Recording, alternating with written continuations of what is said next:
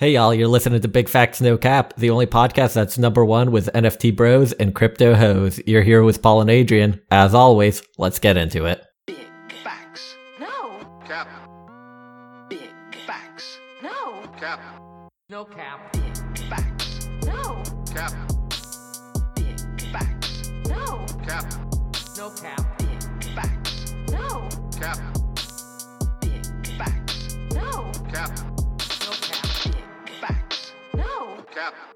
No cap. Damn, seeing you in your high school room makes me want to drink a little too much fireball and pass out on your bed all sandy, Adrian. That's You know what's really funny is that that is the room that I slept in that night, but this is my sister's room, not my room. Oh, that's not the room where your bed used to be in a closet. No, no, no, that's the next room over. That Gotcha. room is now completely filled to the brim with my like my mom's hoarding stuff. So, like, you literally can't even walk into that room. This room is the room that you puked in, and then you couldn't go into it for like a year because you kept smelling the puke.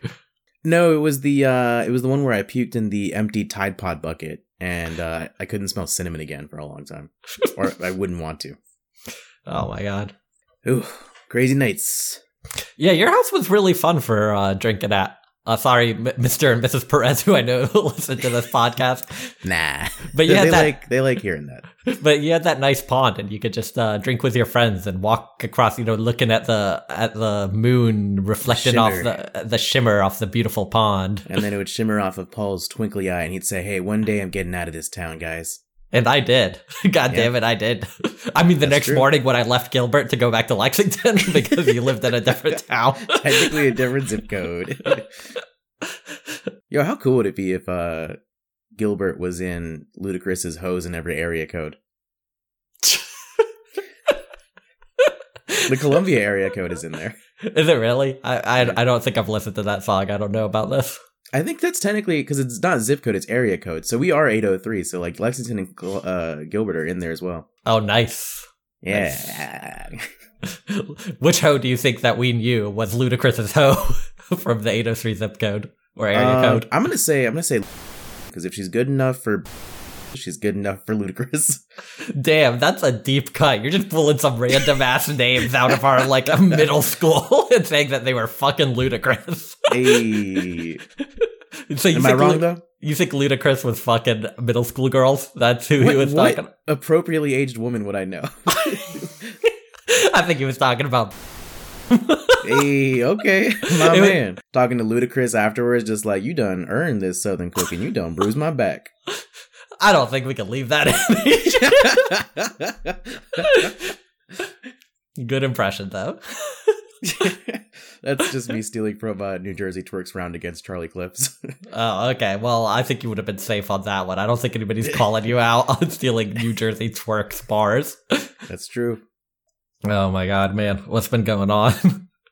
Yeah, man, it's been a it's been an eventful weekend, a little road trip weekend. Um, went to the Greenville Comedy Festival. We uh, were on the last night of the festival with some other people. The old Buster Cups, busting up. You know what it was? It was pretty. It was a real fun time actually. And um, I'm not going to say anything negative about the people that I didn't like on the show. So I'm going to say what I have positive to say, which is that the improv group that went after us uh, were stellar, and they were really nice guys. We hung out with them at the after party at like a rooftop bar, and they're really cool dudes. Troubles with shapes, cool dudes, Damn. very funny. Did you have troubles with shapes? Could you get the square in the square, the square peg in the square hole? Uh, yes, I could. I was always very good at standardized tests. I have a very Mm. standard brain. Do you you went to like Murray Elementary School? Do you remember the test that they gave us to see if we belonged in Eagles? I actually don't remember how we got tested for that. I always thought it was just a great thing. No, yeah, it was a test that they would give us. By the way, I didn't make it in. Uh, but my memory is good enough. Alert. My memory is good enough that I still remember the test. I don't even. Yeah, don't even remember. Maybe I deserve to make it in. Whatever. um, but I I, re- I remember one question off of it for some Wait, were you reason. not one of those people that like had the redemption arc where you didn't get in like third grade, but you got in fourth grade or fifth grade? No. I do remember one of the questions off the quiz was uh they would draw a shape and you'd have to draw the reflection of that shape. Like it would be like oh, gotcha. They give you like a dotted line, and on the other side, you have to. Yeah. I know this sounds weird, but I know for sure I got that question right because even back then I was like, what the fuck is this easy bullshit? I honestly think it was just the English stuff that I got Hmm. wrong. Anybody who listens to this podcast knows I still struggle with the English language. So, Do you think that what you failed on for Eagles was the patriotic part of it? Mm, was there was there a patriotic part? Yeah, scale of one to ten, how much do you love this country? Oh yeah, and even back then I was a little Malcolm X, and I was like, "This nation is built on the blood and suffering of Fill the third blank, world." Amber fields of blank. and Paul was like, a bloody genocide. yeah, so they didn't mean, like you that. weren't missing much. uh, don't tell me that. I'm pretty sure I was. Yeah, it was pretty cool actually. They usually just let us hang out in a jacuzzi for most of the time. They're like, you guys are so far ahead. You guys can do whatever you want. The only actually really they just salient- had like scantily clad models coming in with like with, with pictures of beer and a bunch of free candy. And y'all were like, it's great to be a little kid in the Eagles program. um, What did I do this week? we hung out with Adam. How was that?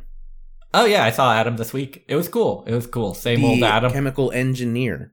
Chemical engineer, not chemist. He knows nothing about electrons. Mm-hmm. He knows about. I, I I think I tried to ask him about what he does, and he seemed really like uh, really distant about it because I assume he just does not like what he does. He Um, studies uh, crystal catalyzation. Ah, you know. Okay, hmm so he's just withholding with me, not with all his friends. Interesting. I mean, I look at his Google Scholar every now and then. ah, Oh wait, hold up. You said uh, you were asking me about like big stuff coming up this week. yeah. The biggest event ever, dude. My dad is in the finals of his uh, soccer uh, tournament. What what's the team name? Um. Oh, Emmanuel. You know when we were kids and a like local restaurant would sponsor like a rec yeah, league it's soccer sponsored team? by uh, a guy's uh, healthcare clinic. Oh damn it! That's what I was gonna ask. How much money would we need so that we could do Big Facts No Cap sponsor of your Yo. dad's team? Honestly, I think they should do it for like half the price that he's sponsoring them. Because I'm not gonna lie, their uniforms are ugly. yeah, because if it was anywhere two hundred or lower, I, I would scrounge that up to sponsor Yep. your dad's team. I would do that. I think it's more about just actually buying the uniforms, right? Like that's basically what you're providing. So it's really just the price for printing like ten athletic jerseys in whatever variety of sizes. All right, well, let me know because next season I want it to be. I want them to be the Big Facts No Cap Chaps, chaps. Okay, chaps. the big facts, no cap chaps. I, I was thinking Big Facts No Cap Socceroos, but that, yours makes more Ooh, sense. I like that. Okay, okay. Yours has got a good Australian vibe. Yeah. Um. All right, Adrian. Cryptocurrencies, Bitcoin, Oh yeah, yeah. Ethereum. Okay, I was kind of avoiding this because I don't know anything about any of this. Dude, I watched a couple of videos because I was like, I should. I've literally, my brain has always been like, anytime somebody's like been like, oh, NFTs or cryptocurrency works like this, I've always been like, shut up, I'm not listening to this. Oh yeah. Well, can I really quickly tell my favorite story about this, which might Yeah. maybe be the only thing that I have to contribute? Uh, one of my favorite things that ever happened. Uh, we were hanging out eating at a Mexican restaurant with some of my friends, and one of my friends was talking about how he just doesn't understand how crypto or NFTs work. And one of our other friends was like, "Oh, I've listened to a few podcasts about it. Like, I think I understand it. It's really not that hard. Like, I don't get why people are like so confused." And we were like, "Okay, cool. Can you like explain it to us?" And she was just like, "Hmm." just immediately, just like was like, "Hmm." Hmm. Fucking Amelia. um. Oh, shit. Yeah. So I watched some videos to learn about it yesterday. I was like, I don't want to come in a complete moron. I'm not gonna lie to you. Did not learn anything worth teaching others about. It is as stupid and unnecessary as you would imagine in your mind. If anybody tries to explain it to you, run the other direction. There's nothing worth knowing. Let me ask you a quick question, real quick. This is my other contribution to it. Are you a occasional watcher of the Gravel Institute, the kind of like anti PragerU thing? Uh, no. I I like their mission, but it all seems pretty like uh. It's all pretty basic. Yeah, it's pretty basic. I don't know if I like need to. It is pretty basic, but I think it's Richard Wolff who does the uh Oh, I like Richard scam Wolff. video. Yeah. Yeah. And uh, so he has a whole video of like a leftist perspective on Bitcoin and why it's just like a multi-level marketing scheme. But uh, Mm. I don't know if uh, I don't know how true that is. I don't know what. Uh, I mean, it's probably true in the same sense that like all investments are kind of a scheme.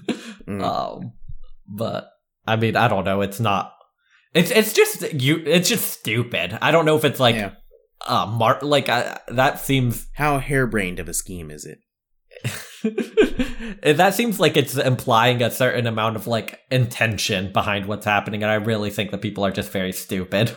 Mm. Uh, maybe the new coins are intentioned that way, but I think Bitcoin is just a legitimately like technical idea that people actually believed in. It doesn't mean that it's not incredibly stupid, but I don't Paul's think bringing out the big guns. That uh, that real bazinga type quote of like, "Don't attribute to malice what can be explained by stupidity." Yeah, yeah. I mean, the newer coins and all that shit is probably malice. The older ones legitimately seem like people believed in them, even if it is, you know, not anything that needs to exist.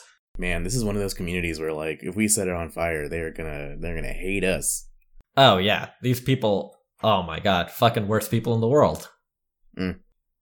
It's stupid that it literally takes so much electricity to run. Shout out to China Yeah. for just banning cryptocurrency transactions. Although, I don't think they banned mining, which they need to do. Um, Mm. This is similar to one of the columns you've brought in, but I, I know like the Taliban has banned cryptocurrency as haram because it's a form of investment. Mm. Um, I think some other like uh Guess they're Some- living up to their name. other Muslim countries have done the same throughout Africa and uh, through Asia. Uh, actually, Adrian, Taliban means student. Um, okay, I do it's know not an English. It's not an English word. It has nothing to do with ban. Uh, I'm glad you caught that joke like ten seconds later. Um, so Paul, hmm what the fuck is Bitcoin? Um, okay, so it's a decentralized ledger, you see, and what happens is that every every new block in the ledger has to be authenticated with a hash to be a valid block, and everybody's working on trying to calculate that hash, which is like the uh, mining process of mining. So this is what the blockchain is. Yeah, so that's what the blockchain is. So everybody is running this mining algorithm, and when you get a hit, when you uh, complete the very difficult process, Hold on, and you, hold on, hold on. you So you said the first thing is you're trying to figure out the hash. yeah. Okay, because in my neighborhood, that's just what we call that sticky icky. You know what I mean? Okay, and then you said you, you make a chain of the blocks. You get a blockchain. Mm-hmm. Because in my neighborhood, that's just when everybody shares a chain around the neighborhood. You know what I mean? Wait, why why are they doing that in your neighborhood? Why are they sharing? Because that's a blockchain. You know what I mean? in, You know, like you know, in like my you can't afford. in my you know neighborhood, you we're can't so afford. poor that we had one chain. You know when you can't afford crazy ice, but you want to like use it like once a week. You need to present yourself. That's like what we do. Is like a I, I get it every Sunday. You get it like Monday, Tuesday. This person gets it Wednesday. That's a blockchain. Okay, okay. And so once you've completed this really complex algorithm and you've found this unique number and you found the special number, Wait, wait, you talking about an algorithm? yeah. Because in my neighborhood, that's when we dance to Al Gore speeches.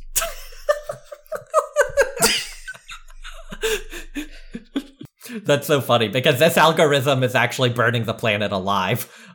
then, algorithm. then you can uh, mint a new block. And when you mint a new block, you get a small portion of that Bitcoin paid out to yourself, but also everybody else doing transactions within the blockchain can start adding values to that ledger. And then that's the newest block on the blockchain. Now, what makes it decentralized is that that block isn't necessarily the only block at the end of the blockchain because somebody else may have completed that algorithm around the same time as you. And so it's a decentralized nature as whoever, whichever block other people start working on running the algorithm to continue the blockchain, that's the block that ends up being the point of truth and ends up continuing the chain. So that sort of decentralized nature where everybody has to do work together to prove that something is real is the, uh, Adrian, if you don't interrupt me to make a really stupid joke every couple seconds, this gets Oh, really. sorry. Okay, yeah, yeah. Uh, decentralized. I thought that was when like uh, you get all the boys in your neighborhood in one crib, and you're like, "Yo, this D is centralized. Women, come over here." Thank you. That was about to make me look really annoying. Sorry, I was I was keeping an ear out, but I'm not gonna lie, I'm not great at this. I don't actually. I'm gonna let you guys know I'm not actually from the hood. I'm actually from a very rural place in South Carolina. I'm out there now in the woods. oh, should I have done a redneck version of it instead of just appropriating black culture? Have Yeah, just yeah, been yeah. like, now in my neck of the woods, decentralized. We're just doing the second part of the uh, Jack Foxworthy game. yeah, yeah, yeah. That's when I keep my box set DVDs of It's Always Sunny in the same bookcase. My decentralized. Why would a hillbilly be really into It's Always Sunny? Honestly, that's kind of the always sunny vibe. It's like hillbillies in the city. That's kind of true. You know what's really interesting? Um, I just saw a trailer for the new season, which like, damn, did not realize that show was still going on. Even crazier, did you know that fucking Bill Burr's horrible ass Netflix show is still going? Oh shit, the animated one. F I just saw the trailer for season five, so and I was bad. like, "How is this show still going?" Even the trailer wasn't good, and I was like, "If you guys can't even pick out like thirty seconds of good material, why is this show still going?" Which is Luckily, crazy because season. Bill Burr is now on a good show. He's now uh uh created a good sketch show that is on Roku Oh, really? TV. Yeah. Well, look- unbelievable. unbelievable. Could you imagine if he hosted the new Ripley's Believe It or Not reboot? That's my impression of Bill Burr hosting the new Ripley's Believe It or Not. Unbelievable. All right, cryptocurrencies. NFTs. How do you feel about NFTs, Adrian? Do you own any lazy lions? I don't, but I will tell you this: I just watched the Hot Ones with Mila Kunis, um, who, because of Ashton Kutcher, is apparently into um this kind of stuff with NFTs and stuff. Do you know that she has a show that's exclusively funded by crypto or something, or NFTs or something? I did not know that. She has like a decentralized, democratically driven show where like the people who donate money from crypto get to pick how the show like goes next into its next storyline. I don't know. She was talking about it and um she definitely had that air of like early internet speak of like, well, you know, like you couldn't do this on a regular network. It just completely frees us to do whatever we want. And uh I don't know what kind of skepticism to bring to that conversation, but uh, she seemed really into it. Uh, maybe the skepticism of why are we burning the earth alive to do this? And if anybody tells you that like there's some special cryptocurrencies that really don't, uh, you know, that doesn't have to be so like it doesn't have to be so processing heavy. They're lying to you. Don't believe them. Paul's acting like he never used a supercomputer before. Yeah, no, shit's stupid. Okay. Okay. Uh, so going to your question again, how do I feel about it? Do I own any of it? No. Uh, you don't you don't even own a single Ethereum. Broke My- boy alert! Broke boy alert! You a broke boy. Look at your shoes. um, my only association of it is our couple of friends in high school who did it really early on and bought from the dark web using it and stuff like that, and had like Mhm. weed and different drugs mailed to their house. I mean, everybody has that joke who's our age, but yeah, it's like the fact that they were spending what is now hundreds of thousands of dollars worth of assets on a couple dime Yeah. bags is incredible. Pretty cool. God, if only we knew. I mean, I guess that's the thing with anything like that, whatever. We just didn't know. We just didn't know back then. also, I there, that was the same summer you were pregnant and still smoking cigarettes. We just didn't I know. know. We just didn't know. Jackie Kennedy was doing it on the TV screen. All right, you want to head into our columns about crypto? Yeah, especially because maybe I should go first because my column is basically just someone asking how crypto works. So since uh, you already gave your very thorough and fabulous explanation, we can maybe try and get a second opinion. Uh, Okay, okay, okay. I don't see why we would need that. I don't either, but you know, let's see if uh, our old friend Rabbi Z Zahavy has anything else to say about this. So uh, this is from the Jewish Standard. We've brought this in before. It's the uh, Talmudic advice column, and uh, yeah, I mean, you guys basically um, already know it, what's up, so let's go into it. Dear Rabbi Zahavy, dear Rabbi Zahavy, my friend says that I should buy Bitcoin. He predicts I'll make a big profit. He says that even though the value of the cryptocurrency recently has risen dramatically relative to the dollar, it's not too late to buy. Should I trust his advice? And honestly, I do not understand how the currency works. Can you give me some insights? Should I trust Bitcoin? Taking risks to get rich in Ridgewood. So this is someone asking their rabbi. their Yeah. presumably older rabbi. Which seems like the only worst place to go would be literally listening to this podcast to learn about how Bitcoin It's works. pretty true. Why are they asking their rabbi? Were they worried that there were spiritual implications to Bitcoin? well, you did mention that, right? That there was like a spiritual implication of investing or whatever. I mean, I think it's a bad question for a rabbi. That's just an old man who runs a temple. What That will he know about. Bitcoin? Yeah. Paul, I'm sure you you had this exact situation, right? Just like a friend coming up to you saying that it's time to invest in Bitcoin. Yeah, honestly, I have a lot of people I knew got really into it in like 2017. It was very cringy. And what did you tell them? I told them, don't invest in Bitcoin. It's stupid. And how much money do they make? Oh, yeah, I guess they probably would have, considering how much it's gone up. Damn, history has owned me. Oh wait, I should look at the. uh Hold on, let's see. This is from February first, twenty eighteen. Mm, Not not too not too not too shabby. not too shabby. What's Bitcoin worth right now? 64,000. So he would have like tripled his money, quadrupled it actually. Damn.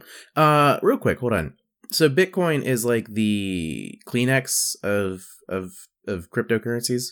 Uh, I, no, you probably wouldn't call an Ethereum a Bitcoin. You'd call it a cryptocurrency. I don't think Bitcoin is g- generic. You don't think people just kind of use Bitcoin generically as like cryptocurrency?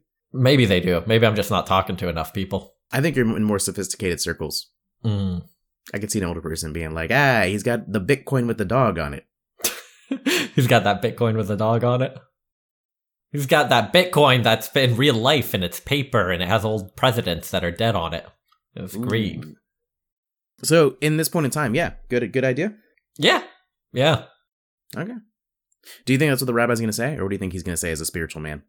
I think the rabbi is going to. I mean, he had two parts of the question, right? What is Bitcoin and should I invest? The rabbi's probably not gonna. I don't know why the rabbi would be qualified to give investment advice, so I assume he's just gonna duck that part of it and uh, probably give like a Wikipedia copy and pasted answer about what Bitcoin is. Still more effort than Abby would have put in. Still, oh, way more effort. Abby would have been like a little bit of coins, sure. Abby would have been like, "Are you talking about in the Olympics whenever they want to make sure it's real gold and they Bitcoin?" exactly. I guess for some reason I thought it was later than this because he says about how it's already risen dramatically relative to the dollar. I didn't realize it was already making such a big surge then. I guess it was. If Hunter was make, doing Bitcoin stuff in high school, what would that have been like 2012? Ow, it would have been like literally what he was buying for less than a dollar is now worth sixty thousand dollars. For every dollar you Holy put in back then, it would now be sixty thousand dollars. Ah, man, he's got a he's got a bit a little little bit of egg on his face, don't you think? A lot of egg. Is there anything you invested in, Paul, that ended up being like uh you should have invested more in? Weren't you into Beanie Babies for a while? Yeah, no. As a child, I, I bought a lot of Apple stock. I can't believe I sold them in two thousand three, right before the iPod came out. Man, worst mistake I ever made. I know Dora Lee inherited my brother's um Pokemon cards whenever he stopped collecting them. And I don't know if she still has them or where they are, but yeah, she was just like, I'm keeping these because they're going to be worth a lot in the future. Which they did. They got worth a lot this year. I don't know if she sold them or not. Yeah, I have no idea where they are or whether or not she even has them. But yeah, I mean, there's definitely like, you know, shiny Charizards in there and stuff like that. Well, look around your house. That might be a cool couple hundred extra bucks. Mm hmm. Cut this part out of the podcast so Dorley doesn't know, but you have to split it with me or I'll tell her. All right. It's a bit of a long answer, so if you want to get into it. Dear taking risks. I checked thoroughly, and I want to let you know that my research shows that the Talmud has no teachings about Bitcoin. Honestly, I would convert to Judaism if it did. If like chapter five was what to do when Bitcoin becomes a thing. The Talmud is an ancient literature. Bitcoin was invented quite recently. Never the twain shall meet. And although I worked for years in the financial services industry, at big banks and at hedge funds, I did so as a technology expert, not an investment advisor. I have no credentials to give financial or investing advice, and, if truth be told, I'm not very good at following the sage advice I received over the years from the real money experts I talked to. Accordingly, please do not construe anything I say here as guidance for your investing. I will not and cannot tell you what to buy or sell and when to do so. But while I researched and pondered what the Talmud might say about your inquiry, as if prophetically the Talmud could know about Bitcoin, I did realize that there are some striking similarities between the two systems, between traditional religion and the blockchain technology that underpins all cryptocurrency. Okay, I like where he's going.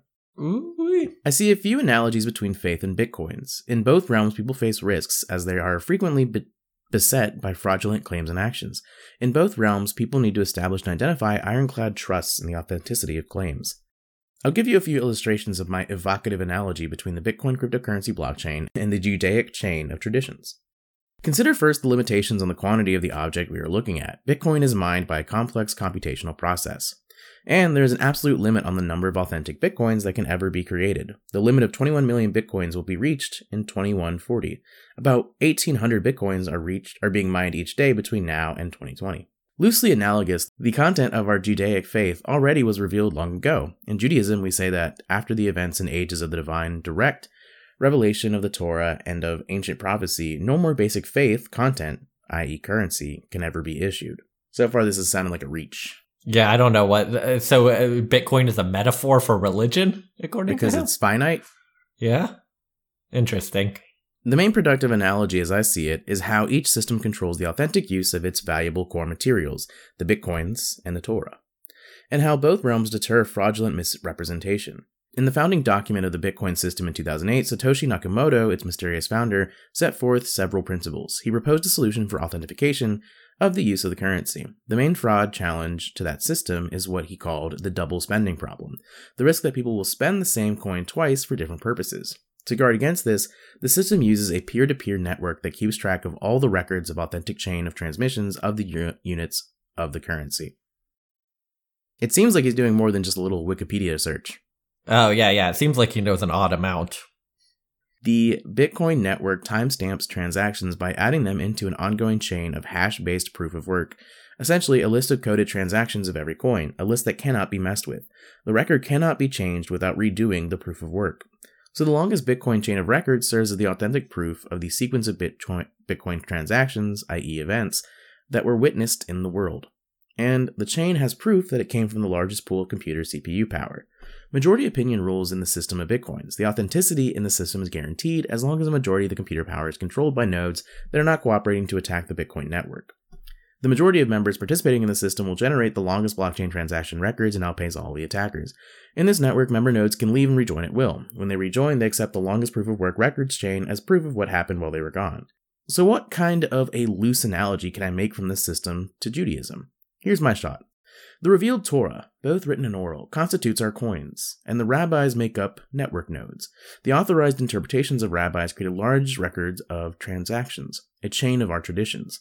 That is the authenticated that is authenticated by all the nodes, all the independent rabbi authorities of our religious system, agreeing to accept as truth the contents of the largest chain of our transactions, the current set of interpretations upon which all concur. I gotta apologize to any uh any astrology stuff we've ever made fun of for just being the most wobbly uh structure to base your ideology on. Uh, uh, y'all are This on giving you a run much y'all are on much stronger standing than whatever this bullshit is. Jesus Christ. This is contained in the works of our rabbinic literature, commentaries, codes, and responsa that are deemed authoritative by the majority of our rabbinic nodes, with the greatest computational power, with the highest expertise in Talmudic learning. Wait, you say that this sounds like an imprecise and stretched analogy. Yeah, he's right. That- the first smart thing he said so far in this answer, yes, sir, I do think so. A soft cultural system like a religion cannot be, in fact, compared point by point with a hard numerical ledger system of a cryptocurrency. I totally agree. My claim here is that there is a basic similarity between the blockchain that governs the authenticity of bitcoins and the Judaic chain. there really is the- not. There really is not a basic similarity.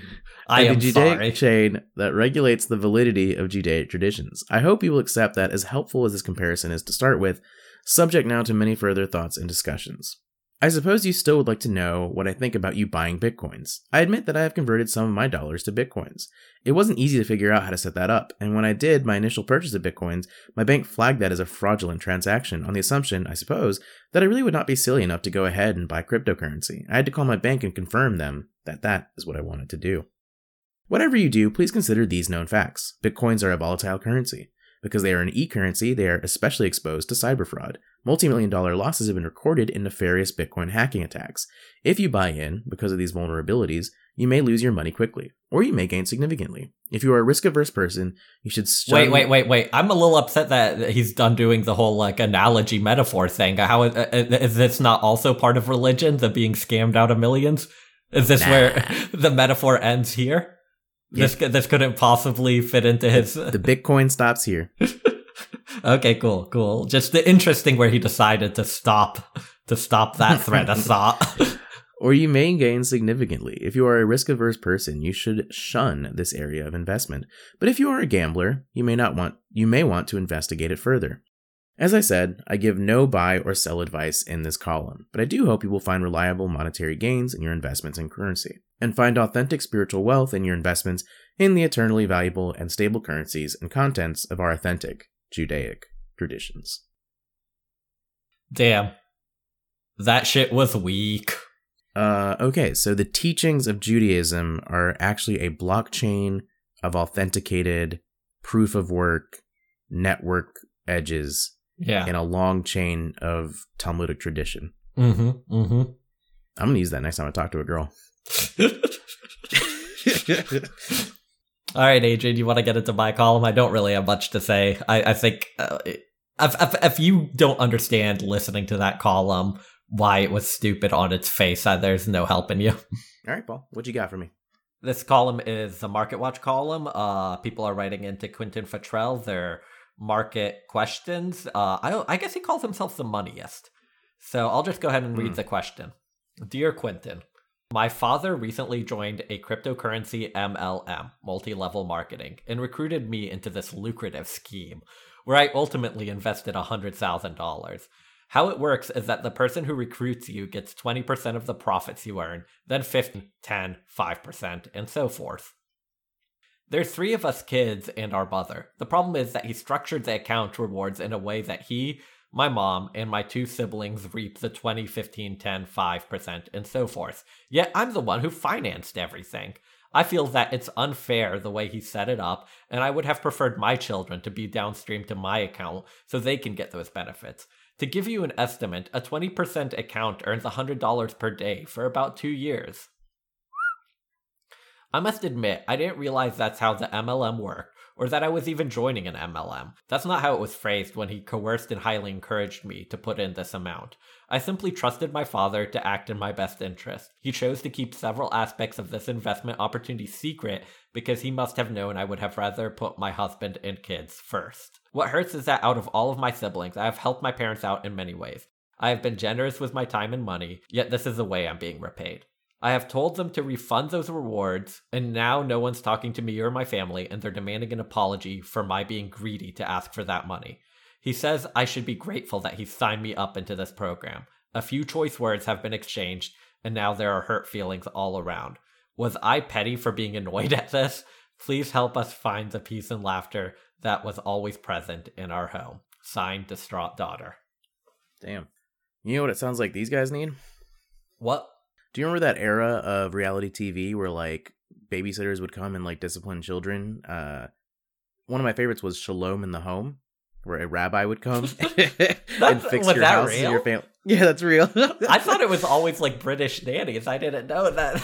Uh, no, there was one with a rabbi. and I think this question needs to go to a rabbi. Ooh-wee. As soon as they were like, "Can you bring the laughter and peace that used to be in my home?" I was like, "I think I know your guy, Shalom in the home." Shalom in the home. Is is this just because of our last column with a rabbi in it? Is that why rabbis are on your mind? Rabbis are always on my mind. Adrian, is it because this is a Bitcoin base? This is a monetary column on Market no, Watch? no, no, I don't like where you're going with this. Okay, just wanted to make sure. All right, what should they do? Should I have mentioned early in this episode that anything involving money makes me incredibly anxious? yeah, you should have. I don't know. How have you gone your whole life without knowing that your dad's a weird, creepy asshole?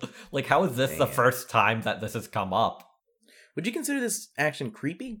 There's something about it that has a weird power dynamic to it. Like, the I'm gonna Mm. do something completely unreasonable and then claim you're the, like, unreasonable one. Oh, you're saying she's being gaslit. Yeah, there's like a little gaslighting element to it, right? Mm. Like, uh, like I've stolen a hundred thousand from. Which, by the way, who the fuck has a hundred thousand to invest in something that they don't fully understand? It seems like she's doing pretty well. Maybe this is just rich people squabbles and who gi- give the shit. Yeah, I could see that. Because it's like with a hundred thousand, you'd think you would have like eyeballed the contract and seen the breakdown, right? Like I'm I'm not giving out a hundred thousand without really like reviewing the investment documents. Yeah, yeah, yeah. Yeah, yeah, yeah. This is a whole nother world. Because, like, they're not even that mad about it, right? They're, like, kind of upset that, like, the money isn't going towards their family.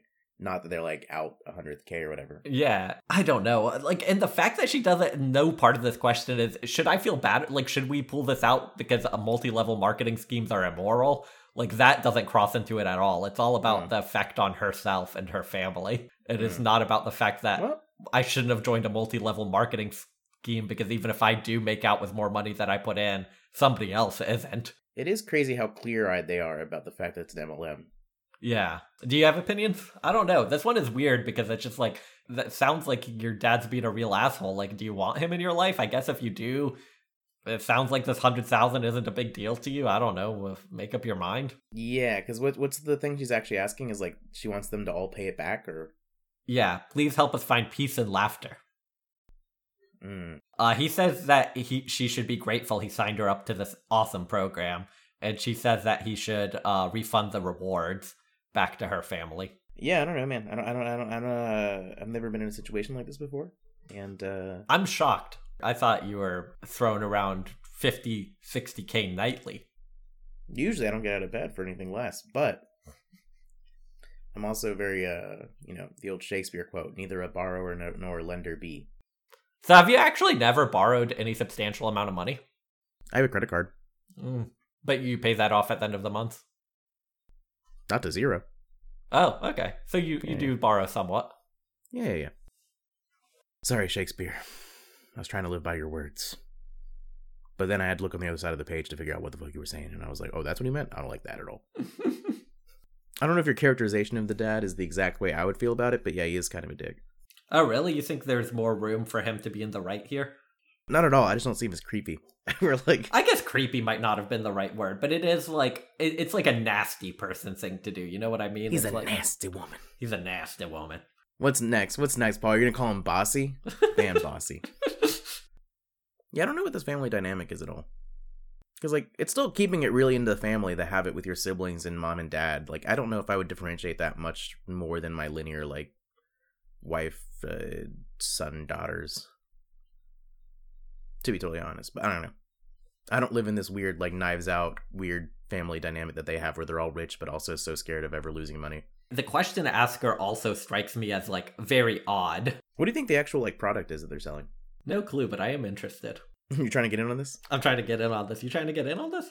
Oh, it is just a cryptocurrency MLM. I, I don't know. Is that sufficient? Does that explain what it is, or does that just mean that you can use cryptocurrency to like sell Lululemon? I really have no idea.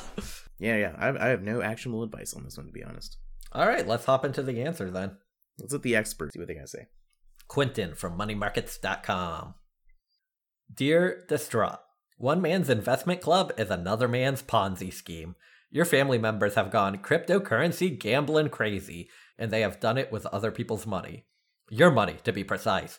Never hand over money to a friend or family member without getting the transaction in writing, and never give up agency over your own finances, especially for such a risky proposition. This 100k may or may not disappear, but the chances of that happening increase as you go up the chain and the multi level marketing scheme becomes more opaque. This, however, is a pyramid scheme that is dependent on other people joining, with each person skimming from the profits of those below them. Your father used his leverage in the family to shake you down, but you willingly handed it over. It's a hard lesson. Ask him how much your original investment is worth and ask for it back. If he refuses, it was neither a gift nor a loan. You gave it to him to invest on your behalf in a saturated market that has wild fluctuations. Multi level marketing schemes are risky when you are selling a product. According to the FTC, if the MLM is not a pyramid scheme, it will pay you based on your sales to retail customers without having to recruit new distributors. Alas, that is not the case here. Now, a warning. Most people who join legitimate MLMs make little or no money, the FTC adds. Some of them lose money. In some cases, people believe they've joined a legitimate MLM, but it turns out to be an illegal pyramid scheme that steals everything they invest and leaves them deeply in debt. While some multi level marketing schemes are completely legitimate, Brian Hochstein, an assistant professor of marketing at the Culverhouse College of Business at the University of Alabama, says that in most cases, pyramid schemes play upon most people's desire to get rich quick, get in on a good deal, and make it. Meanwhile, US consumers have reported losing over $80 million to cryptocurrency investment scams in the seven months from October of 2020 to May of 2021 a more than tenfold increase on the same period a year earlier, according to data released by the Federal Trade Commission. That involved 7,000 customers, and the median amount lost was 1,900. You're not the only one to hand over thousands to a crypto pyramid scheme, and you won't be the last. If it seems too good to be true, it usually is. So investigate any opportunity to make sure it is a good deal and one that you can honestly describe to a family member or friend as being worth the price and a good value. Hochstein adds. Your father did not do that, and you did not do your own due diligence. The question for you is why. The prospect of easy money can be exhilarating and exciting, but you both bear the responsibility for this Wild West investment, particularly as it is based on encouraging other gullible and vulnerable people to do the same. Okay. No big Uh, analogy in that one. Yeah, I think he was appropriately harsh. Yeah. On everybody too. Damn, and he writes for Market Watch, and he had a and he had what I would call a more morally sound answer than the rabbi. Ooh, hey, come on, Paul, come on. Uh, it's true. Capitalism's the only religion left in America. Damn. That's that's big old facts. That's big facts. Anything else on that guy? Thought was yeah, that was a pretty good. Better answer than mine. Mm-hmm. I agree. Seems like a good answer to me. I don't know. For all those crypto heads that are gonna be in our comments angrily or supportively, uh, let us know how you feel about that one. Yeah, let us know how you feel. Dude, what if this is the episode that finally ends this podcast? I mean, I almost, I always kind of had the feeling it'd be something like that. We like attack like the ballet community. Alrighty, Adrian, you want to head into our third segment? yeah, dude. Paul put together something brazy for this one. Yeah, so for all of y'all out there, uh, this is a third segment where you can play along. You can race against Adrian. So I put together a little NFT quiz. For those of you who don't know, NFTs are non fungible tokens. They are a segment of the blockchain that is associated with a piece of internet art. Uh, I think typically just a link to a JPEG or a link to a GIF or some other media asset. So. Right. This is different than when like they sold like the one copy of the Wu Tang album or whatever. Yeah, that was an actual physical album. Yeah, yeah. NFTs could be associated with a real world asset, but most of the time Mhm. they're being associated with a digital asset. And by digital asset, I mean incredibly ugly art online. So I pulled some of the biggest, largest in uh, terms of US dollar size sales of NFT art. Some medium sized ones because I found them funny, and some ones that were Mhm. so big that they definitely seemed like money laundering scams Mm. and pulled them all into a quiz where I put one legitimate NFT transaction up against a piece of random open source internet art I found. hmm And Adrian's got to look at the price tag and decide which of the two images was an NFT that sold for that much and which one is just a piece of internet art I Googled and found on an open source license. Hey, Paul. Um, uh, television called. They want their image-based games back. And so, because of what Adrian just said, mocking me and this idea, y'all can all play along. Hit up, hit up the description of this episode. Hit up, y'all, y'all. Look at your phone. Need you to look at your phone right now. Go to the description of this podcast. Click on the link. You can play along with Adrian to take this quiz. Are y'all there yet? All right, there's been enough time. Let's get into it. All right, we'll wait for you. We all know you're scrolling Reddit while listening to this podcast, anyways. Yeah, we all know you're taking a shit and your phone's on the other side of the room on the speaker, and you're like, "Paul, don't go too quick. I gotta finish my shit." you're wobbling over with your pants around your legs, you little dookie ass. Little dookie ass. all right, cool. This first one is already throwing me for a loop. hmm Uh, so yeah, Adrian, uh, do you want to describe the image and tell us the uh, price as you go through? Okay, which NFT was sold for $1 million? And on the left, I have what is actually a pretty nice photo of like a rose bud and like a pool, uh, a pond that's like creating ripples. And then to the right is a very almost like looks like it was um rendered in like a some kind of program of a rose in a very black background. And I think I can see an artist credit on the bottom of the left image. I don't know if that means anything, but I'm going to go with the one that looks worse, which is the rose. Alrighty, you'll get feedback at the end of the quiz, so we're just gonna go through them. Okay. Um, next one is an NFT that sold for six million. On the left, it kind of looks like um, you know the artwork for like Plastic Beaches from the Gorillaz album. That cover. Mm. It looks like that, except less orange. It's a little bit more like uh, kind of like an anime, uh, bright blue skyline. And then to the right is a uh, oh tree on a rig is the name of the thing. And then on the right is a haunted house. It's haunted, uh, and it looks like a very rough sketch of a maybe southern gothic haunted house. Um, I think the one on the left is a lot more pleasant to look at. I don't know. The right, the one on the right looks like it could be one of those things where like it's what a serial killer drew while they were in prison, getting like rehabilitated through art. and that's why it's worth so much. But for me, I would rather have Tree on the Rig, Mm. which was sold for $1.58 million. These are hard to describe. One is Blue Circle, which looks kind of like a mandala, but like very zoomed into like just one portion of the pattern. Uh, so a lot of like you know concentric circles and different kind of like pointy uh, elements. And then Pink Circle on the right, which is um, remember in PowerPoint where you could do that thing where you had like a gradient background, or you could do the one where it's like a dot in the middle that kind of like radiates out into like a black background. Mm. That's kind of what it looks like. And I think um Paul's I think Paul is in two minds here. I think one of the things Paul wants to do is create a hard quiz for me. The other thing he wants to do is prove how dumb NFTs are. And so I'm going to go for the dumb one on this one, which is pink circle. Um okay, which NFT sold for 500 million? uh white hair punk is a clearly uh Microsoft Paint uh drawn uh picture of a guy whose hair kind of looks like Space Invader, like if you took out the middle and then replaced the middle with a person's face, and then the one to the right it has a it has that thing where like uh the background is like just transparent or whatever that what what is that called whatever it's like an unlayered Yeah, yeah, you're right. Transparent. It looks like a little token sprite from like a video game maybe like a maple story if you're into that. Um and this is white hair loser. And uh i'm gonna say that white hair loser is probably the nft um the next one is an nft sold for $11000 uh the left one is i don't actually know how to pronounce this. What is it called? The the face? Uh, Uniswap. uniswap? Yeah. no no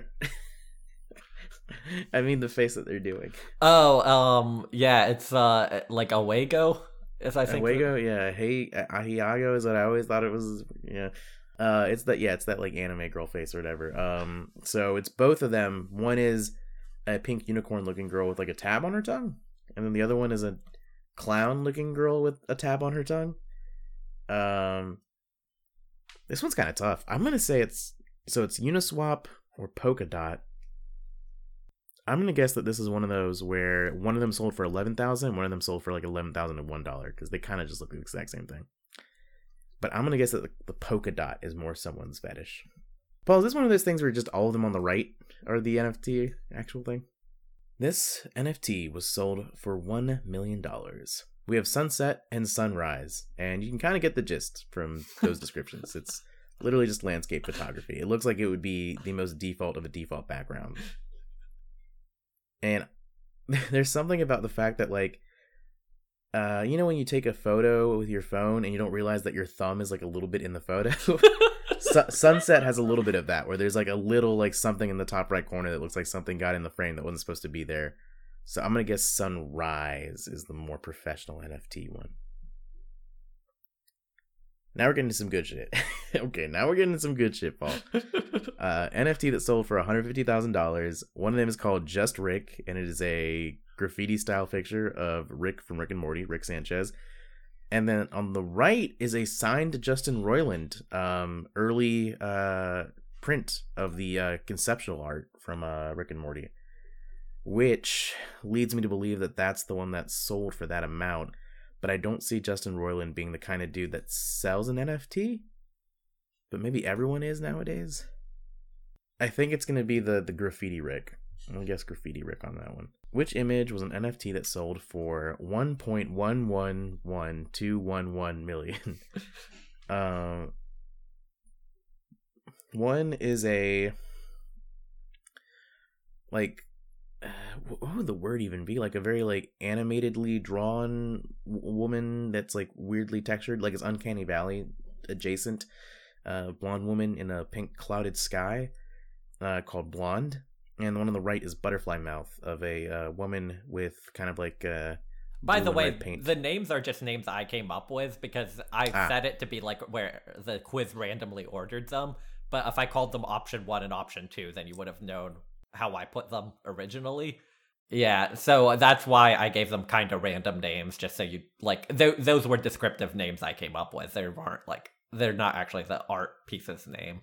and butterfly mouth, which is a woman with a butterfly on her mouth with painted on her face, and she seems to have like writing in the back, either like a like a page from a book or like a coding type thing or like an ancient scripture. I'm gonna go with blonde. Blonde seems like the stupider one of these. Last one. Which image was an NFT that sold for 6.6 million? Mural walk or statue walk? Mural walk is a person with a hat walking past a mural of two women's faces and a couple other stuff going on. Statue walk is three people walking past a statue that seems to be Donald Trump uh, with a bird uh, emoting the clown emoji face. Uh, I'm gonna go that because of the political nature of it. There's probably some dumb liberal who would pay 6.6 million for a anti Donald Trump uh, NFT, Alrighty. and I'm ready to submit. Hit submit and you'll get your answers.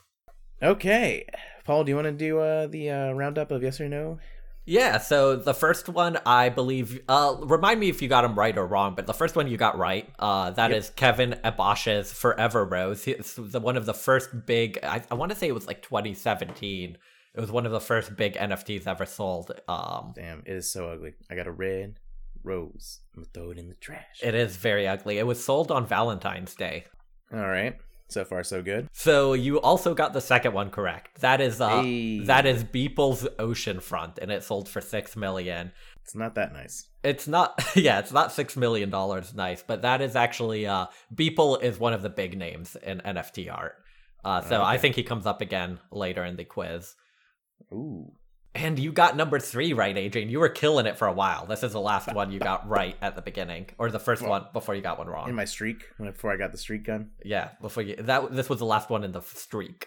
Uh, this is Kevin McCoy's Quantum, and yeah, it's just a stupid pink circle. I do not know why it's worth one point six million dollars or one point five eight. Yeah.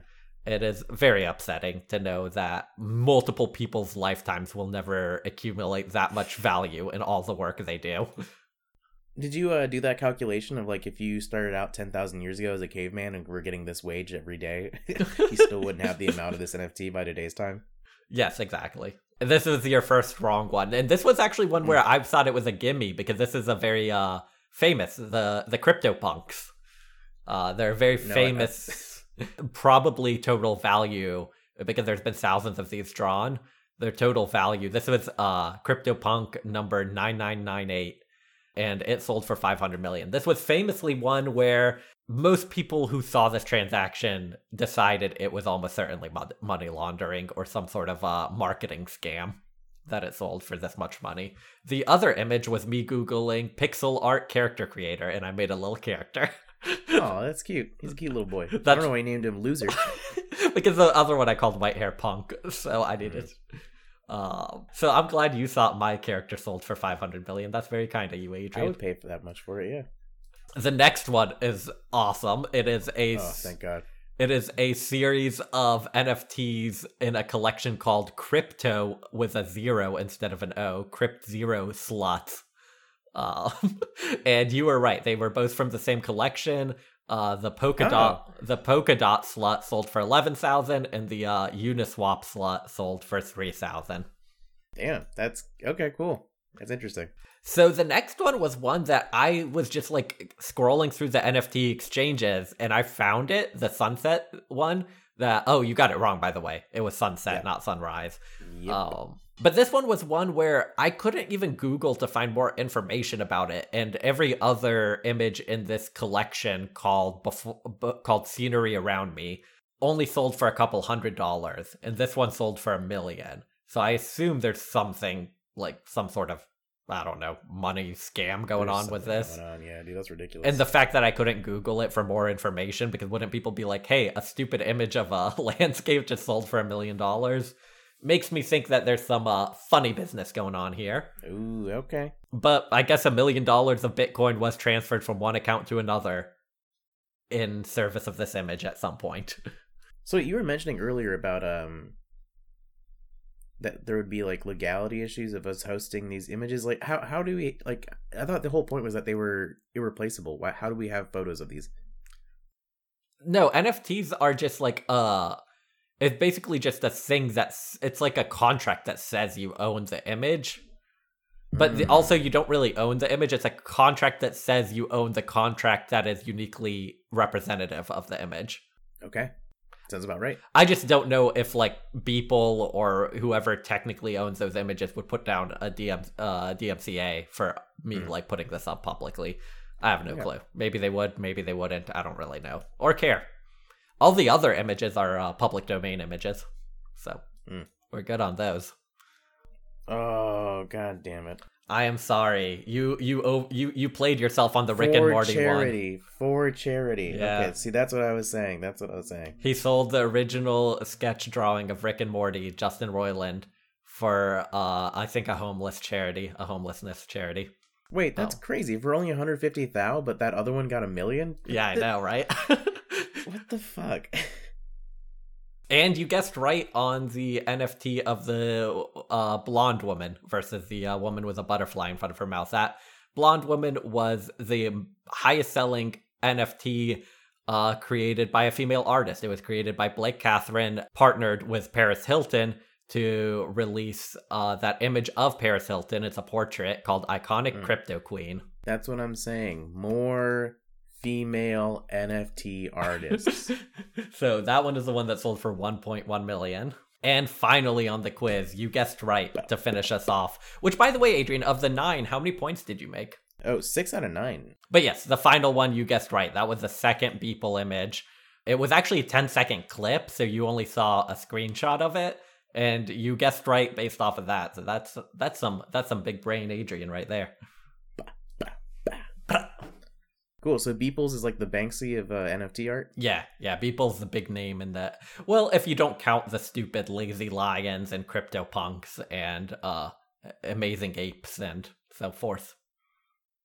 Man, you're speaking a different language. He is the most popular of the single crypto artists. Mm, okay. So let us know what score you made in the comments. Leave a five star review and let us know if you did better than Adrian, if you were smart enough to get all the NFTs. Polly boy, what did we learn in this episode? Big fact. Somehow the world just keeps getting weirder, and there's a little bit of anxiety about being left behind, but also like a little bit of freedom in the idea of just not caring anymore about stupid new bullshit. Mm, Uh, so I don't know. Method. I don't know which one of these two demons is gonna win out, but I, right now I'm pretty happy not caring about this stuff and continuing to hope that it disappears and dies forever before people lose their life savings in it. Uh, my no cap. Um, hey everybody, Bitcoin. Yeah, that's just Cole's cash for uh dumb men nerds. That's so much better than mine. Bye, Adrian. It was a fun All one. bye bye.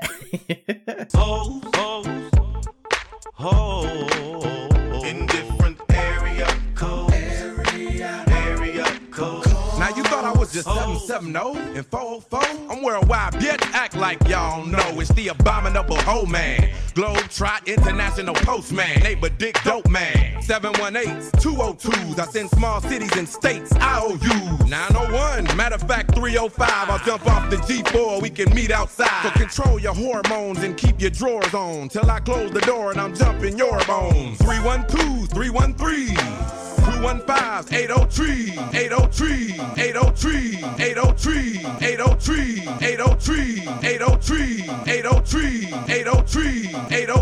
I read your horoscope and eat some hors d'oeuvres. 10 on pump one, these holes is self serve. 757 410's my cell phone just overload. I've got holes.